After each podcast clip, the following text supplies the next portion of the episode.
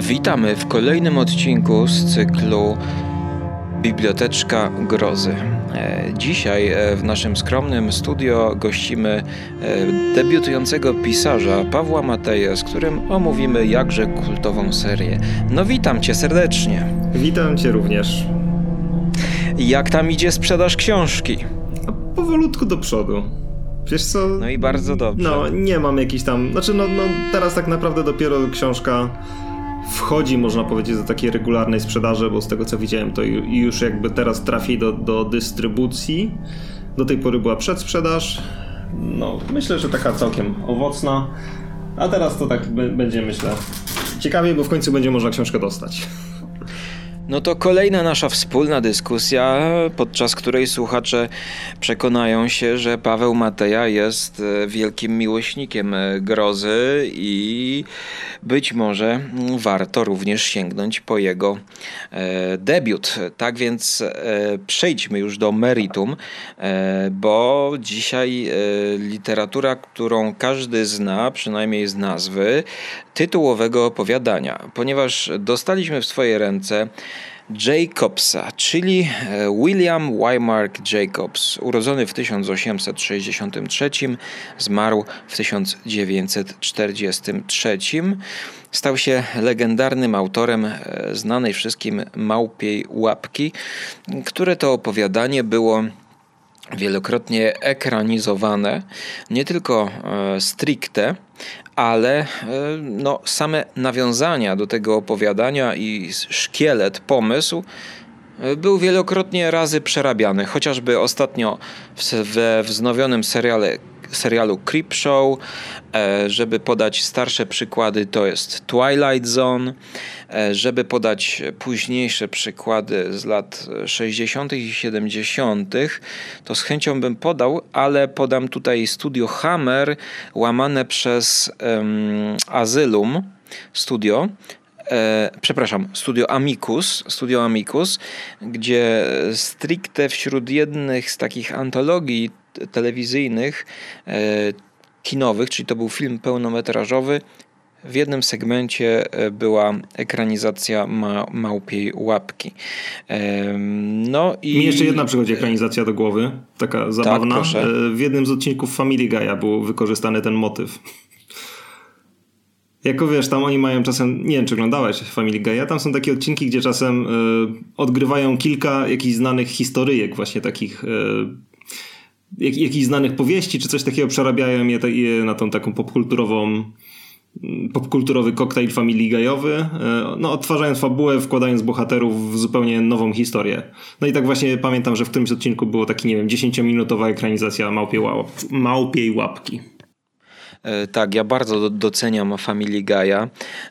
Obejrzałem chyba osiem albo dziewięć sezonów. Potem zaczął wchodzić na tory, które przestały mnie śmieszyć. Aczkolwiek gdybym miał czas i, i jakby tak zwane zaparcie, to z chęcią obejrzałbym wszystko Family Guy'a, bo rzeczywiście jest to taka postmodernistyczna sałatka, powiedziałbym, bo nie przedstawiłem się, że po tej stronie mikrofonu e, Żarłok z Żarłok T V, czyli Łukasz Skóra. E, no i ta Małpia Łapka, każdy to zna, więc ja bym proponował zostawić ją na koniec, żeby nam słuchacze czasem przypadkowo nie uciekli. E, no i przyjrzeć się tym poszczególnym może tekstom albo opowiedzieć nasze wrażenie holistyczne, jakie zostało po przeczytaniu właściwie mm, książki, która ma sto siedemdziesiąt stron i spore nagromadzenie tekstów jak na taką ilość. To jest raz, dwa, trzy, cztery, to jest chyba trzynaście opowiadań. No i właśnie, czy coś oprócz Małpiej Łapki ci utkwiło? Łamane przez pierwsze wrażenia, więc m- może tak ogólnie, jak czekam, czekam na twoje tutaj wrażenia konkretne albo ogólne. To ja może najpierw ogólne. Ogólne, znaczy pierwsze takie coś, o czym tutaj warto było powiedzieć, to jest to, jaki jest taki ogólny klimat tego zbioru, bo on jest dosyć charakterystyczny i specyficzny. Yy, dlatego, że to są opowiadania mm, takie oczywiście grozy, ale bardzo wyraźnie czuć, że są pisane przez humorystę. I bardzo często tutaj mm, no ten humor w opowiadaniach się pojawia, taki oczywiście zazwyczaj dosyć czarny, czasem ujawniający się przez jakieś przewrotne... O Jezu, co tam się u ciebie dzieje? Okno mam otwarte. Czasem ujawnia, ujawnia się przez takie mm, no, twisty w puentach, ale czuć taką świetną potoczystość, naturalność języka, taką swobodę, którą autor właśnie tutaj kapitalnie wykorzystuje do, do, do nakreślania nam różnych obrazów. Czyli że on po prostu no, potrafi bardzo tak ładnie, bezpretensjonalnie wejść w jakąś scenę i ją w bardzo wciągający, taki lekki sposób opisać. To jest takie jedno, co bym o tym powiedział. A drugie, że mamy tutaj coś, co myślę, że wielu czytelników lubi, bo jakże tu nie lubić horroru marynistycznego, a jest go tutaj całkiem sporo. I to myślę, że to jest, to nie jest coś, co jest jednoznacznie zaletą zbioru, ale myślę, że wiele osób tak to odbierze. Także warto to zaznaczyć. Jak ktoś lubi horror ma- marynistyczny, to, to warto. To wydawca również zwraca uwagę na, co, na to, co ty, pisząc tych trzynaście zebranych historii, aż skrzy się od prześmiewczych sytuacji i wypowiedzi bohaterów. Te zwykle przy, przecież groźne sceny niejednokrotnie przynoszą wybuch śmiechu i ten sposób konstruowania makabrycznych historii udał się Jacobsowi znakomicie. Z tego, co czytałem trochę o biografii Jacobsa, to on od wielkiego dzwonu pisał chyba te opowieści grozy. Potem chyba przeszedł w historyczne powieści bardziej, aczkolwiek równolegle czytam Chambersa tomik i być może mieszają mi się, wiesz, te losy tych dwóch pisarzy, to, bo... Tak, tak, tak. Chambers na pewno miał taką historię, że on zaczął od tych opowiadań grozy, a później tak. po prostu poszedł w full komerchę. No, no właśnie, czemu, ale... Czemu ciężko się dziwić, nie? Bo mógł biedować tak. jako legenda, a tak no w zasadzie dalej został legendą, ale przynajmniej miał pewnie co jeść. Tak, ale, ale z tym pisarzem też jest jakiś tutaj e, ciekawy przypadek, ponieważ z jednej strony był humorystą, a chyba do tego horroru sięgał no nie tak często jak jako humorysta. I dla mnie pierwsze ogólne wrażenie to jest to, że jest to jeden z pierwszych tomów Biblioteki Grozy, który mogę powiedzieć, że w sposób doskonały łączy makabrę, a właściwie nie makabrę, bo tutaj nie ma gore, ale grozę łączy z humorem właściwie. Mhm. Ja czytając to miałem jedno konkretne skojarzenie bardzo współczesne, że gdyby Sam Raimi urodził się na przełomie dziewiętnastego i dwudziestego wieku i zostałby pisarzem, to właśnie pisałby w takim stylu. Mianowicie chodzi mi tutaj dr- dr- o drugą część Evil Dead, gdzie z jednej strony e, mieliśmy grozę namacalną, upiorny domek gdzieś w lesie, e, dżentelmenów, któ- których u Sama Raimiego zastąpili no, współcześni, nie tyle co dżentelmeni, ale nastolatkowie, którzy jadą do tego lasu. E, oczywiście nagromadzenie tych demonów i wierzeń u Sama Raimiego jest o wiele większe niż u Jacobsa. U Jacobsa jest to znacznie bardziej tak skryte pod powierzchnią całego świata przedstawionego. Jednak właśnie, kiedy następuje połączenie tych dwóch światów, czyli um, granice jakieś zaczynają być przekroczone i, i na przykład ludzie y, powodowani ciekawością zaczynają te granice przekraczać, no to robi się i straszno, i śmiesznie. I nawet y, jak byłem zdziwiony, bo tę małpę, małpią łapkę czytałem oczywiście już wcześniej i to parę razy wracałem do tego tekstu i, i teraz najlepiej go pamiętam z całej lektury, to byłem zdziwiony właśnie, ile tam jest humoru w samym języku.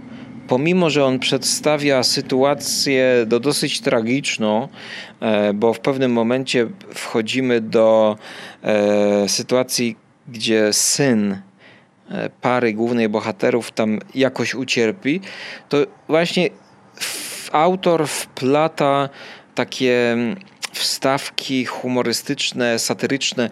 Teraz musiałbym sobie przypomnieć, jakie to dokładnie były takie zdania, które rozśmieszały mnie.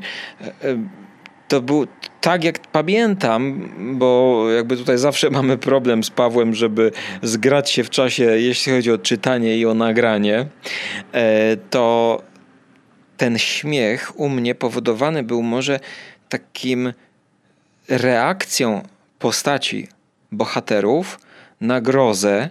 Ich zaskoczenie jest wielkie czasami i ta groza jest może na tyle dla nich, no, nawet nie tyle co nie z tego świata, ale tak jakby zaskakująca, bo oni sobie nigdy wcześniej nie wyobrażali, że to rzeczywiście tak może być, że, że może ich spotkać jakieś zjawisko, czy to nadnaturalne, czy to coś właśnie duch jakiś, że oni są w szoku i troszkę jest z, z narracji tego humoru i troszkę z reakcji tych, tych postaci. No ale jakby właśnie tutaj... Mm, nie mam konkretnych notatek, tylko na razie mówimy o moich e, ogólnych wrażeniach. Mhm. Znaczy wiesz, w, choćby tutaj w tytułowym opo- opowiadaniu, bo humor jest tutaj w większości. Tytułowe wydaje się takie, wydaje mi się, znaczy wydaje mi się, że wydaje mi się, że ono jest takie dosyć poważne, ale no, też, też tam właśnie są takie, oczywiście jest taka lekkość języka, ale jakby sam ten... ta konstrukcja tej niesamowitości w tym opowiadaniu, ona się jest osadzona na takim zasadzie może nie żarcie, ale mm, takiej przewrotności, nie? Że, że jakby tutaj owa, ta, ta, ta małpia łapka, ja wiem, że mieliśmy mówić na końcu o tym opowiadaniu, ale ta, ta małpia łapka, ona jakby sobie drwi z bohaterów, nie? Czy jakby to ma, ma, nie wiem, spełnić ich życzenie i robi to w sposób taki zupełnie przewrotny. Więc rzeczywiście ten humor tutaj jest w różnych postaciach, ale wiesz, swoją drogą, bo tak wspomniałeś o, o Ramim, ja tutaj inne nazwiska im przyszły do głowy, yy, takie bardziej klasyczne, bo to jest ciekawe, że jest rzeczywiście kilku takich bardzo uznanych yy, twórców grozy, tej klasyki grozy, którzy pisali zarówno yy, humoreski, jak i opowieści niesamowite. No, choćby najbardziej klasyczny z klasycznych, czyli Ed- Edgar Allan Poe. Przecież yy, bardzo, bardzo chętnie pisywał jakieś utwory satyryczne. Albo, no tutaj akurat no, no Poego w serii nie ma, ale w Bibliotece Grozy opublikowany był, był zbiór Bierce'a.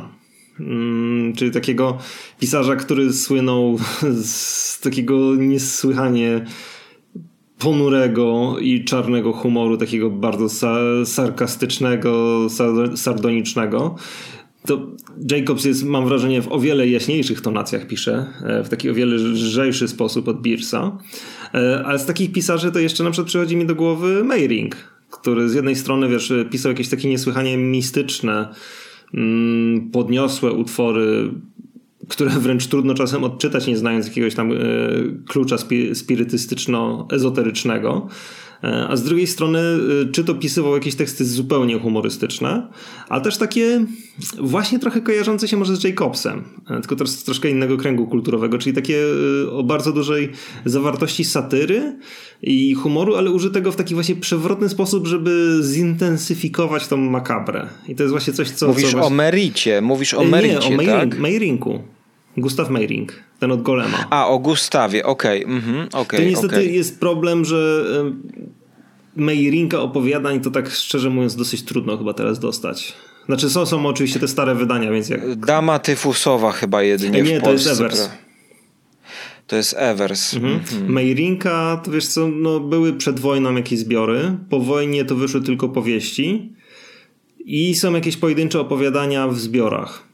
Czyli na przykład w Gabinecie Figur Woskowych był, był, były chyba trzy opowiadania, albo dwa. Był właśnie Gabinet Figur Woskowych, Doktor Hiob Papersaum Człowiek w butli. To, Człowiek w butli to było takie właśnie opowiadanie takie trochę humorystyczne, trochę makabry, bardzo makabryczne.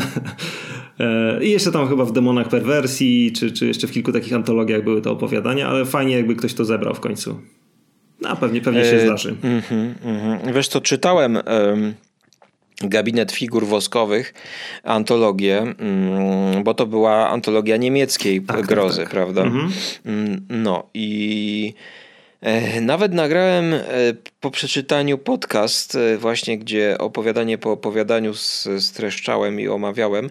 Jeszcze tego nie zmontowałem, a czytałem to jak byłem w Berlinie i rzeczywiście nic już teraz nie pamiętam poza tym Gabinetem Figur Woskowych, który był ekranizowany parę razy. Poważnie? To nie wiedziałem. No ten Gabinet Figur Woskowych...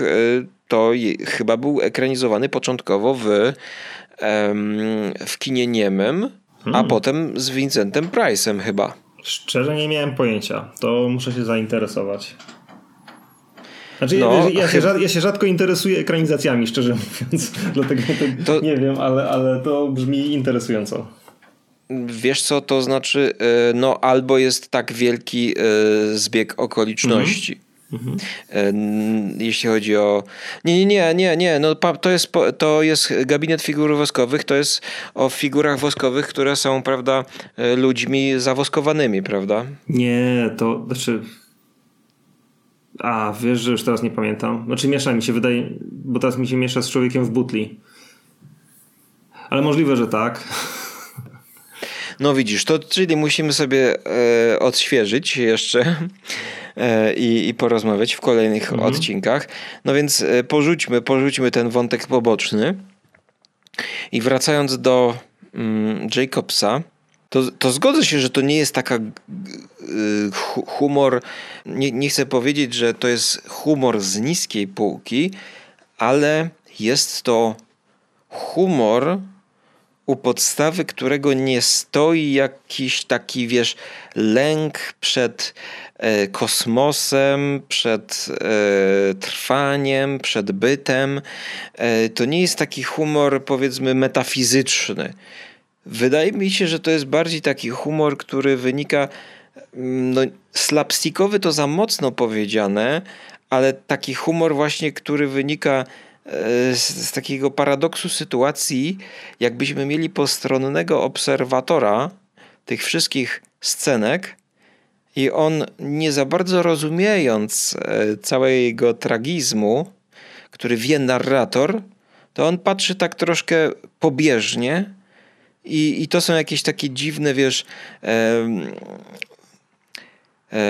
wymachiwania, nie mam tutaj innego ładniejszego słowa, takie, takie mazianie się, powiedzmy, z, z tą materią grozy, z tymi duchami i, i to dla kogoś może być śmieszne, bo to jest takie o, pokraczne, to jest taka, to jest troszkę taka pokraczna walka z tym światem nadprzyrodzonym, z tą grozą, jaka wchodzi. Z perspektywy człowieka, wiesz, tak jakby ten człowiek sobie nie mógł poradzić po prostu z tymi um, niespotykanymi zdarzeniami. I, i, i, I człowiek robi to w sposób taki trochę, no właśnie, um, pokraczny, taki, wiesz, nie, nie, nie tyle co nieprzemyślany, ale taki... Taki bezradny, nie? Bezradny też, bezradny też, e, ale tak się trochę miota. O, tutaj wielu bohaterów się miota. E, jak na przykład tutaj bym podał e, taki przykład e, opowiadania The Toll House, e, których razem też będziemy wyróżniać.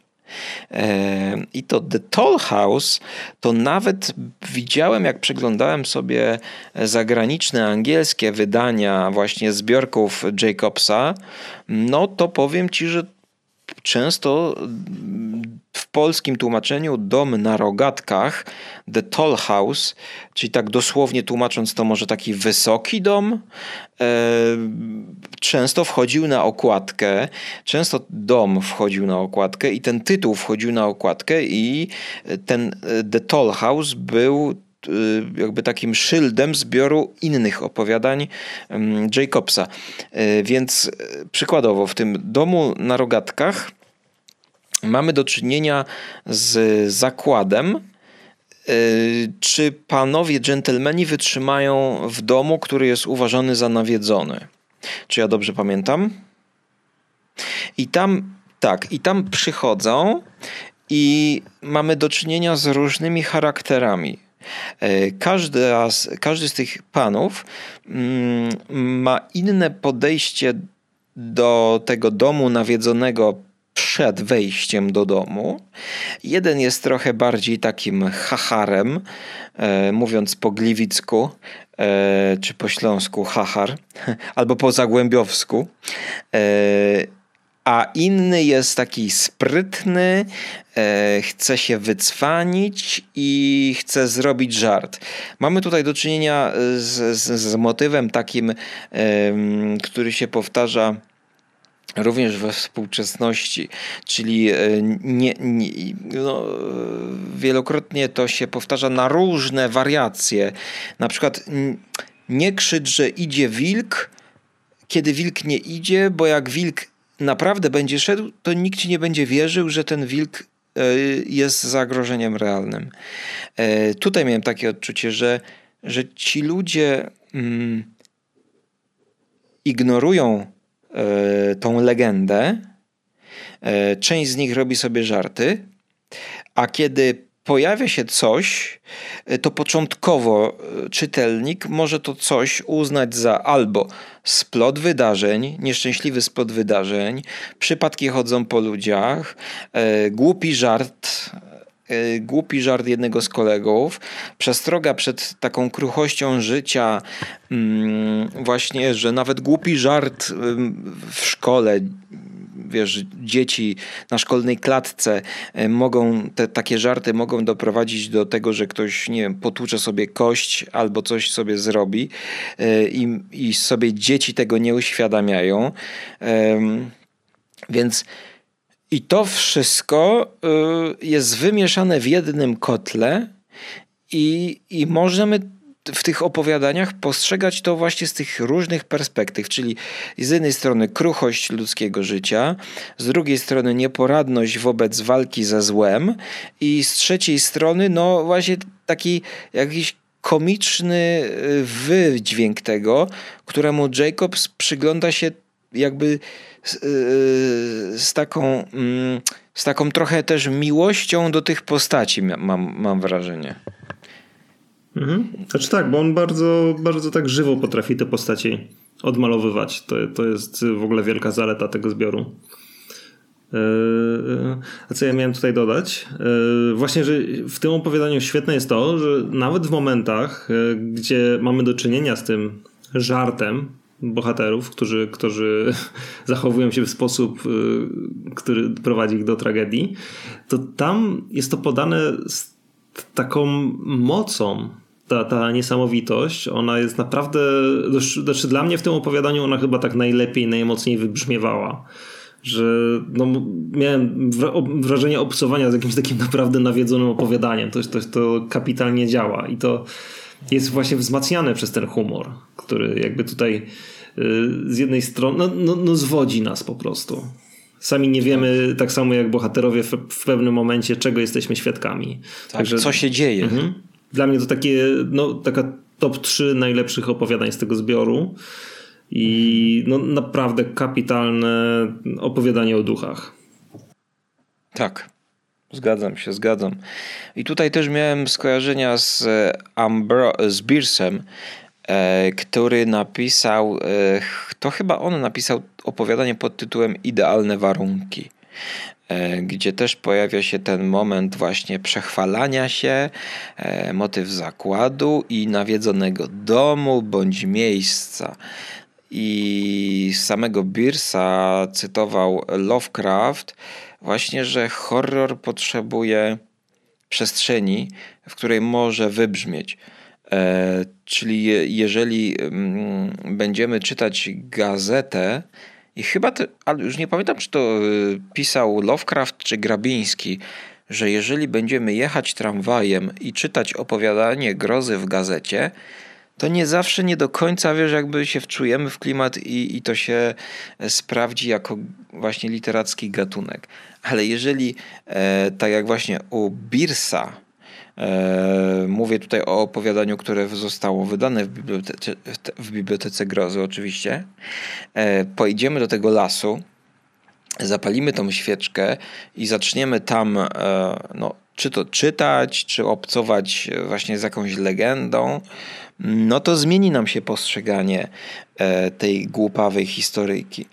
E, I tutaj ten motyw powraca w wyśmienitym opowiadaniu pod tytułem The Toll House.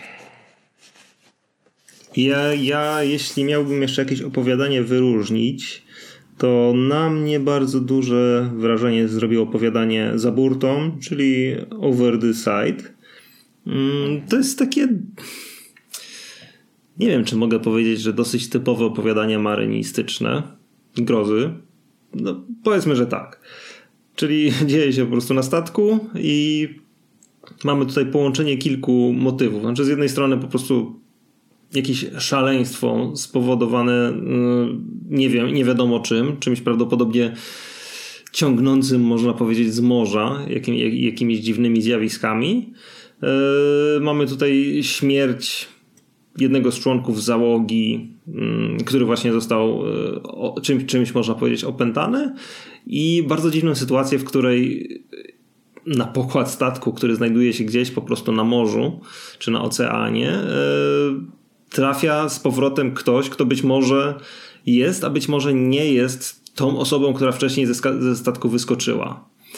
I tutaj, nie wiem, tego humoru jest może trochę mniej, yy, ale jest to takie na- też naprawdę dobrze zbudowane opowiadanie, w którym no, z jednej strony właśnie czuć ten fantastyczny, taki marynistyczny klimat, yy, bardzo taki gęsty, mroczny, yy. Z drugiej strony ono jest po prostu takie zwarte yy, i no, bardzo dobrze zbudowane. Jakby ono od początku do końca jest przemyślane i wszystko, wszystko w nim gra i łączy się ze sobą. No i, i taki, no, no wiesz, robi po prostu bardzo dobre yy, wrażenie, bardzo dobrze działa tą niesamowitością. Dla mnie yy, no takie krótkie, kurczę, ile to miało stron? Chyba z dziewięć. No z jakoś tak, dziesięć. No, ale ta, ta, taka krótka, mocna piguła, powiedzmy, grozy. No ciekawe są też te opowiadania. Kapitan Rogers to też jest marynistyczne opowiadanie chyba. I stary, stary Bundle. Jerry, Jerry Bundler. Um, Czuwanie trzy siostry, stróż y, brata swego. Ym, w ogóle ten zbiór otwiera opowiadanie marynistyczne y, na środku Atlantyku i ono chyba jest takie, no właśnie takie najbardziej nijakie, mi się wydawało, y, początkowe. A potem każde opowiadanie jakoś mnie zaskakiwało, y, czasami troszkę śmieszyło, a przede wszystkim to się świetnie czyta, bo one są rzeczywiście króciutkie. One są, yy, widać, takim pomysłem. To jest taki pomysł, który można by streścić w kilku zdaniach, yy, a to, co jest dobudowane do tego pomysłu, to jest właśnie przyzwoity, dobry język i, i, i dużo tego klimatu, który... Yy, Taki, wiesz, taki st- starodawny, to może za mocno powiedziane, ale taki właśnie um, przykurzony styl, prawda, tych wszystkich takich y, szczegółów, y, które um, opisuje autor. Dobra, to jeszcze może wróćmy na chwilę do tego opowiadania, które wszyscy najbardziej znają, do Małpie Łapki. Mm. Mhm. Jakie masz ogólnie wrażenia? Bo mówiłeś, że czytałeś to kilka razy, nie? Tak, bo również to mamy w innych antologiach. To chyba też było wydane w Nocy. W opowieściach z dreszczykiem. Tak, tak, mhm, tak. tak, tak, tak. Wiesz co, ja już tak to czytałem, że wydaje mi się, że jest mi ciężko spojrzeć jakimś nowym okiem, ale jak teraz to czytałem, no to myślałem sobie, że to jest taki wzorzec z Sevres, po prostu opowieści z dreszczykiem, która jest i przewrotna, i zaskakująca, wiesz, można by tym obdarzyć kilka odcinków Creep Show, czy, czy na przykład The Outer Limits. To może być przerobione na science fiction, notabene ta, ta małpia łapka może być, wiesz, zastąpiona, czy to dżinem jakimś, czy, czy na przykład książką z antykwariatu, jakimiś takimi właśnie mm, magicznymi przedmiotami. Ta mał, małpia łapka dosyć tak... Um, zastanawiałem się właśnie, dlaczego to jest akurat małpia łapka, a nie na przykład królicza łapka albo jakaś, e, jakaś taka na przykład jakiś, wiesz, medalion. I, i, I sam Jacobs gdzieś mi się tak obiło o uszy, też jakby się zainspirował chyba, czy, czy przetworzył właściwie ten mit tego dżina, który spełnia życzenia, prawda? Tak, no ale jakby dlaczego małpia łapka? No pewnie miało tu pewien wpływ na to fakt, że jest to autor brytyjski. A jak wiadomo, tam Brytyjczycy lubili na przykład sobie kolonizować różne kraje na przestrzeni czasów i pewnie takie, takie wiesz, gifty sobie przywozili, jak jakiś fajny, egzotyczna łapka małpy. Szczególnie, wiesz, z jakiejś, to chyba miało być nawiązanie do Indii, jeśli, jeśli dobrze pamiętam. Także wiesz, podejrzewam, że to jest coś, co w danej, danym jakby, no po prostu w czasie, kiedy to było pisane, było, było czymś, co po prostu się zdarzało. Takie wiesz, bo królicza łapka, no to, to, to królika to sobie można upolować gdzieś na wrzosowiskach, więc żaden rarytas, nie? A jednak tutaj, tutaj coś takiego egzotycznego, tajemniczego z innego kraju, z innego kręgu kulturowego to... to fajnie jakby wpasowuje się w opowieść, bo wnosi jakąś taką mistykę, tą, tą która niosła się gdzieś tam właśnie ze wschodu. Ale to jest w ogóle ciekawe w tym opowiadaniu, że ono, ten pomysł jest tak szalenie prosty, że, że no, no jest to, nie wiem, no, no po prostu jest, jest to strasznie proste, nie? Masz trzy życzenia i coś idzie nie tak, a jednocześnie to po prostu tak dobrze działa, ale dlatego, że jest to od początku do końca po prostu bardzo dobrze napisane i tutaj no, nie ma takich słabych punktów. To opowiadanie po prostu realizuje w bardzo prosty sposób, bardzo konsekwentnie i no i no, oczywiście jest tutaj ta smykałka autora, która, która pozwala mu po prostu no, nie schrzanić tego, bo na początku dostajemy coś takiego, w zasadzie takie sielankowe opowiadanie, w którym tylko troszkę ta dziwność tak sobie zostaje wprowadzona tak, tak, tak bardzo łagodnie, a na koniec to przecież atmosfera jest po prostu tak gęsta, tak mroczna i, i przerażająca, jak mało gdzie. I no, no to, to stopniowanie tego, no to, to, to jest naprawdę rzecz, którą udało się autorowi tutaj fantastycznie stworzyć, wykorzystać. Wydaje mi się, że ten pomysł działa ze względu na swoją przewrotność, ale zobacz, jakbym to ja zinterpretował i jak to jest zrobione, że człowiek, nawet jeżeli chce dobrze, to wychodzi źle. Więc to jest taka ponura wizja ludzkiego losu człowieka, który dąży do jakiegoś dobra, a wychodzi źle. To jest takie, wiesz, odwieczne zmaganie się człowieka z... z rzeczywistością i walka z materią, tak? Chcesz komuś uratować życie, a tutaj wychodzi coś z tego innego. Chcesz zrobić coś dla kogoś dobrego, chcesz, chcesz, chcesz żeby komuś żyło się lepiej, a tutaj wyszło jak zwykle. I to jest właśnie piękne w tej swojej przewrotności, że on rozciąga to wręcz do granic absurdu, bo tam dzieją się jakieś takie straszne rzeczy z tymi mm, życzeniami, które e, ta postać sobie życzy. E, właśnie jeszcze mi się Wishmaster przypomniał, prawda, że przecież Wishmaster, e, cała seria, to jest trochę takie właśnie rozwinięcie idei małpiej łapki. Wishmaster i jego tagline, czyli uważaj, czego sobie życzysz, prawda? No więc to, to ewidentnie bierze się od Jacobsa.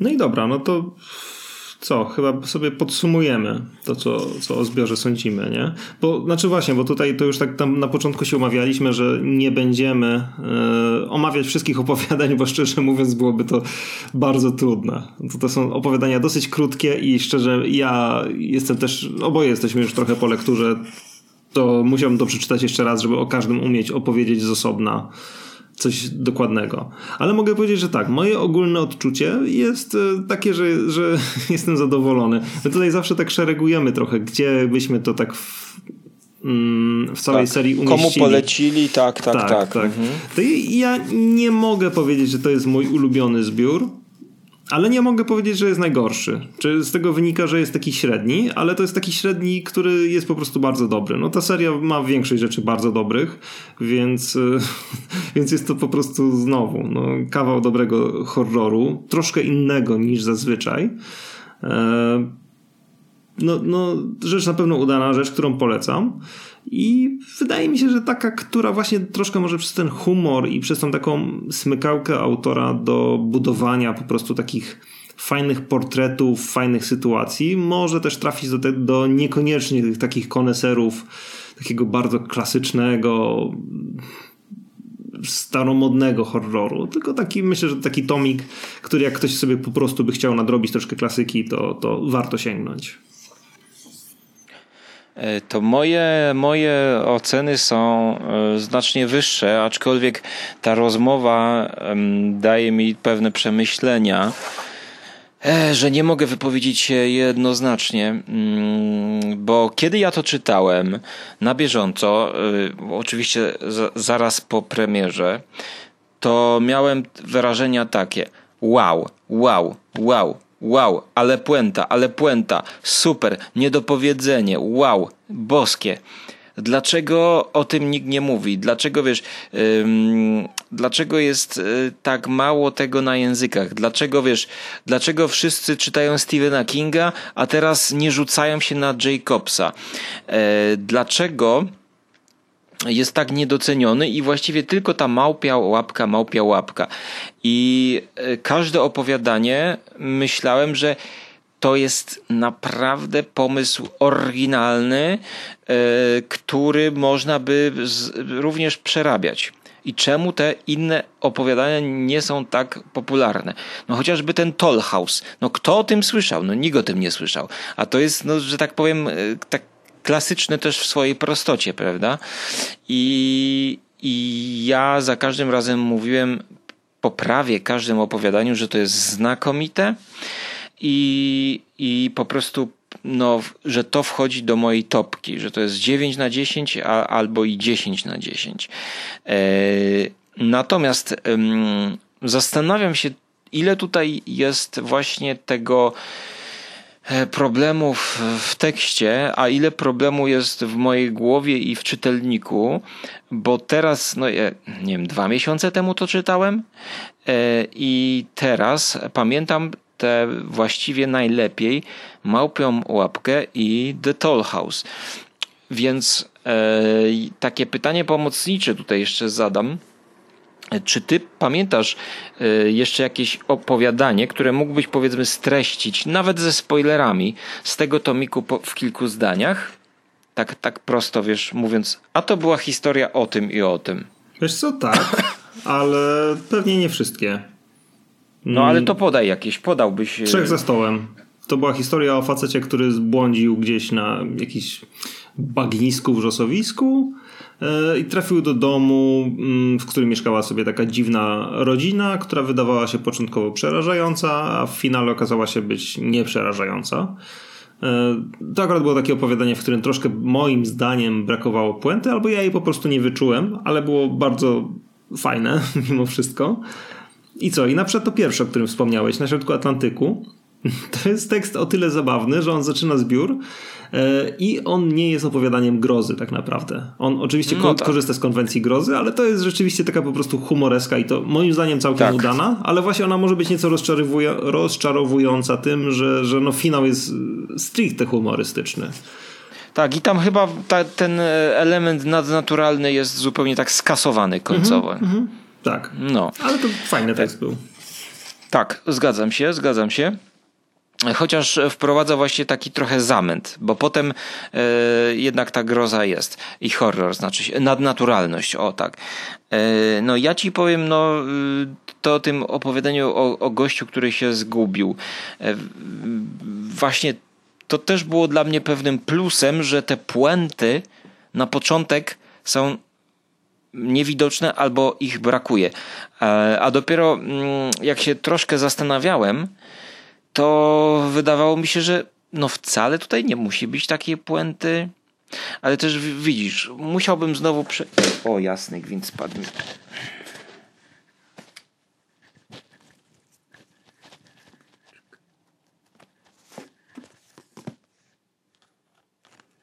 Halo, halo, czy, czy się słyszymy? Spadł mi telefon z biurka i się rozłączył. Dobra, i, i ten brak puenty początkowo mi czasami przeszkadzał, ale po lekkim namyśleniu tak się zastanawiałem, czy to wiesz, czy to nie jest może domena współczesnego czytelnika, który wiesz, niczym u Christophera Nolana zawsze chce jakiegoś twistu albo jakiegoś puent, jakiejś takiej mocnej, przewrotnej puenty, żeby odwrócić wszystko do góry nogami. I właściwie jak tak ja już przyjąłem trochę te konwencje, to byłem coraz bardziej zadowolony. E, dlatego no, musiałbym powrócić jeszcze raz do tego zbioru. E, I mimo wszystko ja daję go jako jeden z najlepszych. To jest coś, co będzie się podobać zarówno początkującym, jak i tym, którzy są zaawansowani. No wiadomo, że nie, każd- nie wszystko przypadnie wszystkim, ale nawet jak ktoś jest zaawansowany, no to tak jak ty powiesz, że to jest powyżej średniej, tak? I ja to muszę polecić, bo ze względu na współczesnego czytelnika to się czyta lekko. Krótkie, humorystyczne, ale też pełne grozy. No i tam jest kilka takich makabrycznych wstawek, e, które, które mogą zrobić wrażenie. E, to nie jest oczywiście Erd- Edward Lee, ale pamiętam, że nie pamiętam, ale były tam kilka takich krwawych, jakichś takich ostrych scen. I, i, i to parę razy też na mnie zrobiło wrażenie, że, że wow. Um, tak więc... No ja bym dał nawet dziewięć na dziesięć z mojej strony i, i porządne, porządne zaskoczenie, bo ja tak się obawiałem, wiesz, że Jacobs będzie takim trochę, wiesz, autorem jednej piosenki, tej, tej małpiej łapki i poza tą małpią łapką to będę się nudził.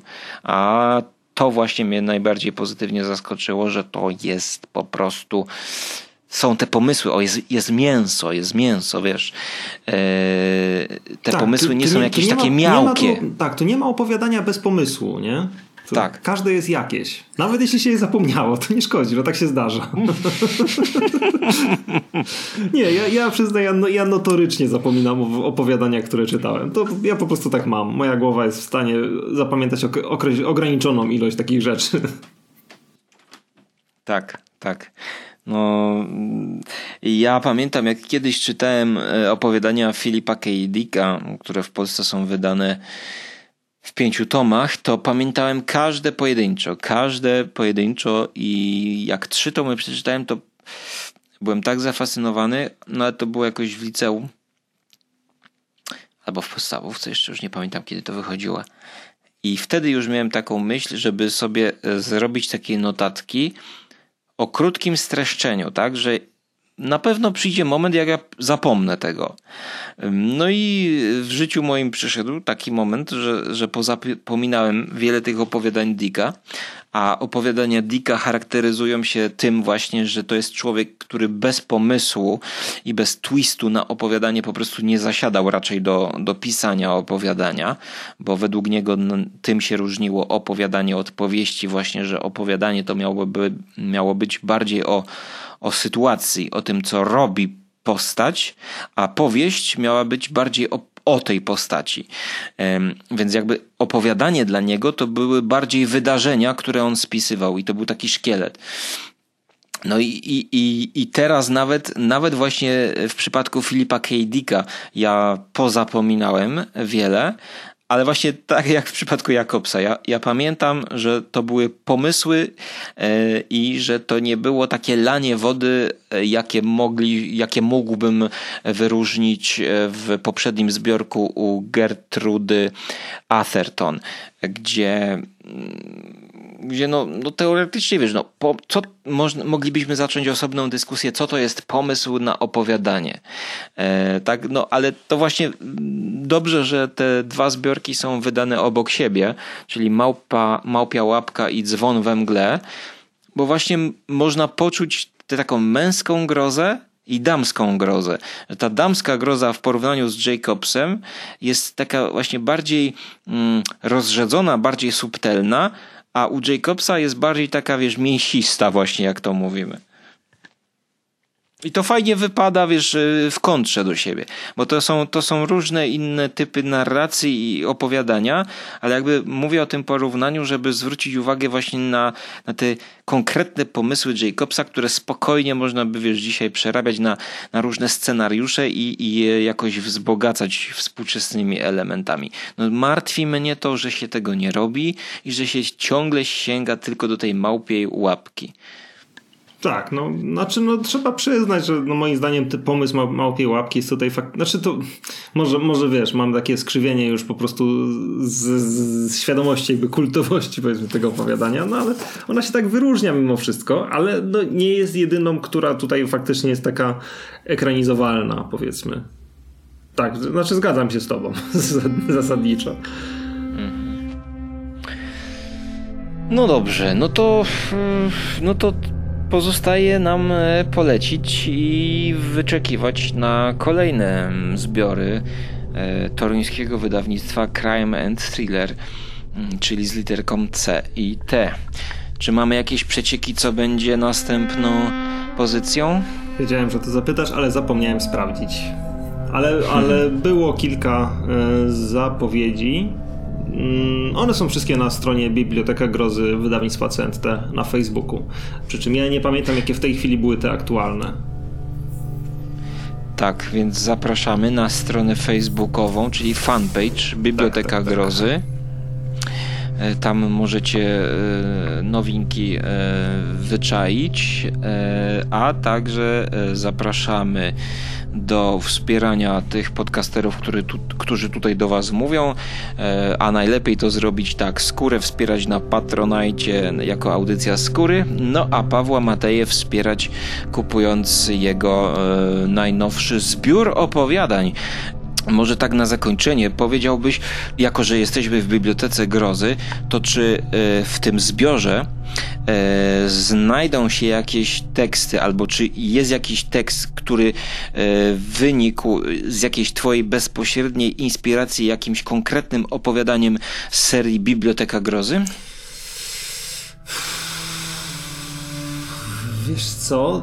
Trochę tak, trochę nie. Znaczy, ja może jeszcze dopowiem, to ten zbiór to nazywa się Nocne yy, i właśnie jakoś teraz wychodzi w wydawnictwie dziewięć. Yy,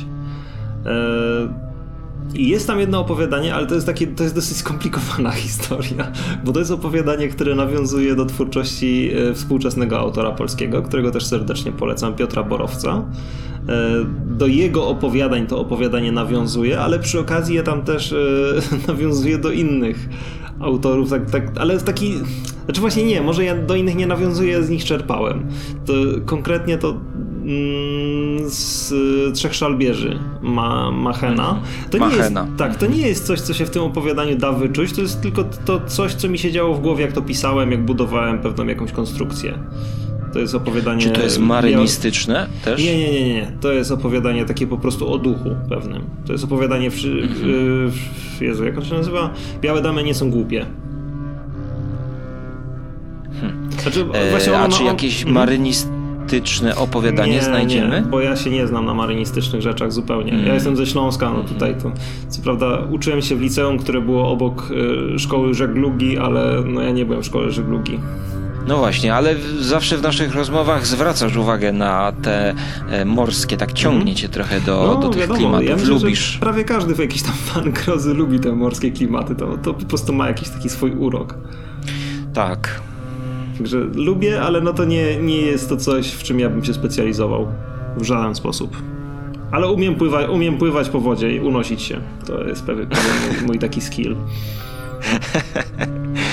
Słuchaj, no ja też wcale nie tak daleko od Gliwic się wychowywałem i też, też w jakiś sposób odczuwałem pewną tęsknotę do właśnie szerokiej, wielkiej wody. No i właśnie te opowiadania marynistyczne, które od czasu do czasu spotykamy w Bibliotece Grozy, jakoś tak szczególnie na nie się patrzy, tak inaczej z perspektywy szczura lądowego. No to słuchajcie, zapraszamy, zachęcamy do, do tych wszystkich rzeczy, które tutaj omówiliśmy. Mam nadzieję, że spotkamy się przy okazji kolejnego wydania i że bardziej się tak synchronizujemy, bo z tym zawsze, tak. z tym zawsze jest problem. No to, to jest po mojej stronie zawsze wina, bo ja po prostu je czytam w większości na czytniku i, i Biblioteka Grozy nie wychodzi na czytniku i to jest taka seria, którą ja ekskluzywnie czytam po prostu na papierze i jakby nie mam z tym problemu, gdzie w większości mam problem z takim czymś, no ale zawsze, zawsze mi to zabiera więcej czasu. No tak, ale dla Biblioteki Grozy widzę, czynisz, czynisz wyjątki. Jak najbardziej zawsze. Super, super. No, no więc słuchajcie, napiszcie coś w komentarzach, czy, czy, czy zetknęliście się może z Małpią Łapką właśnie w jakiejś formie jakiejś ekranizacji, jakiegoś nawiązania, bo na pewno tutaj przegapiliśmy ten tekst kultury, który no, no sam Stephen King się oczywiście powoływał I, i, i wiele różnych seriali, e, dzieł filmowych. E, jestem ciekawy, e, bo tak na bieżąco, to jeżeli byłaby jakaś ekranizacja, którą przegapiłem, to z chęcią sobie na to rzucę okiem. No a tymczasem ja już się z wami żegnam. Do usłyszenia w przyszłości, bądź do zobaczenia na Żarłok T V. Dziękuję za uwagę. Ja również dziękuję i do usłyszenia.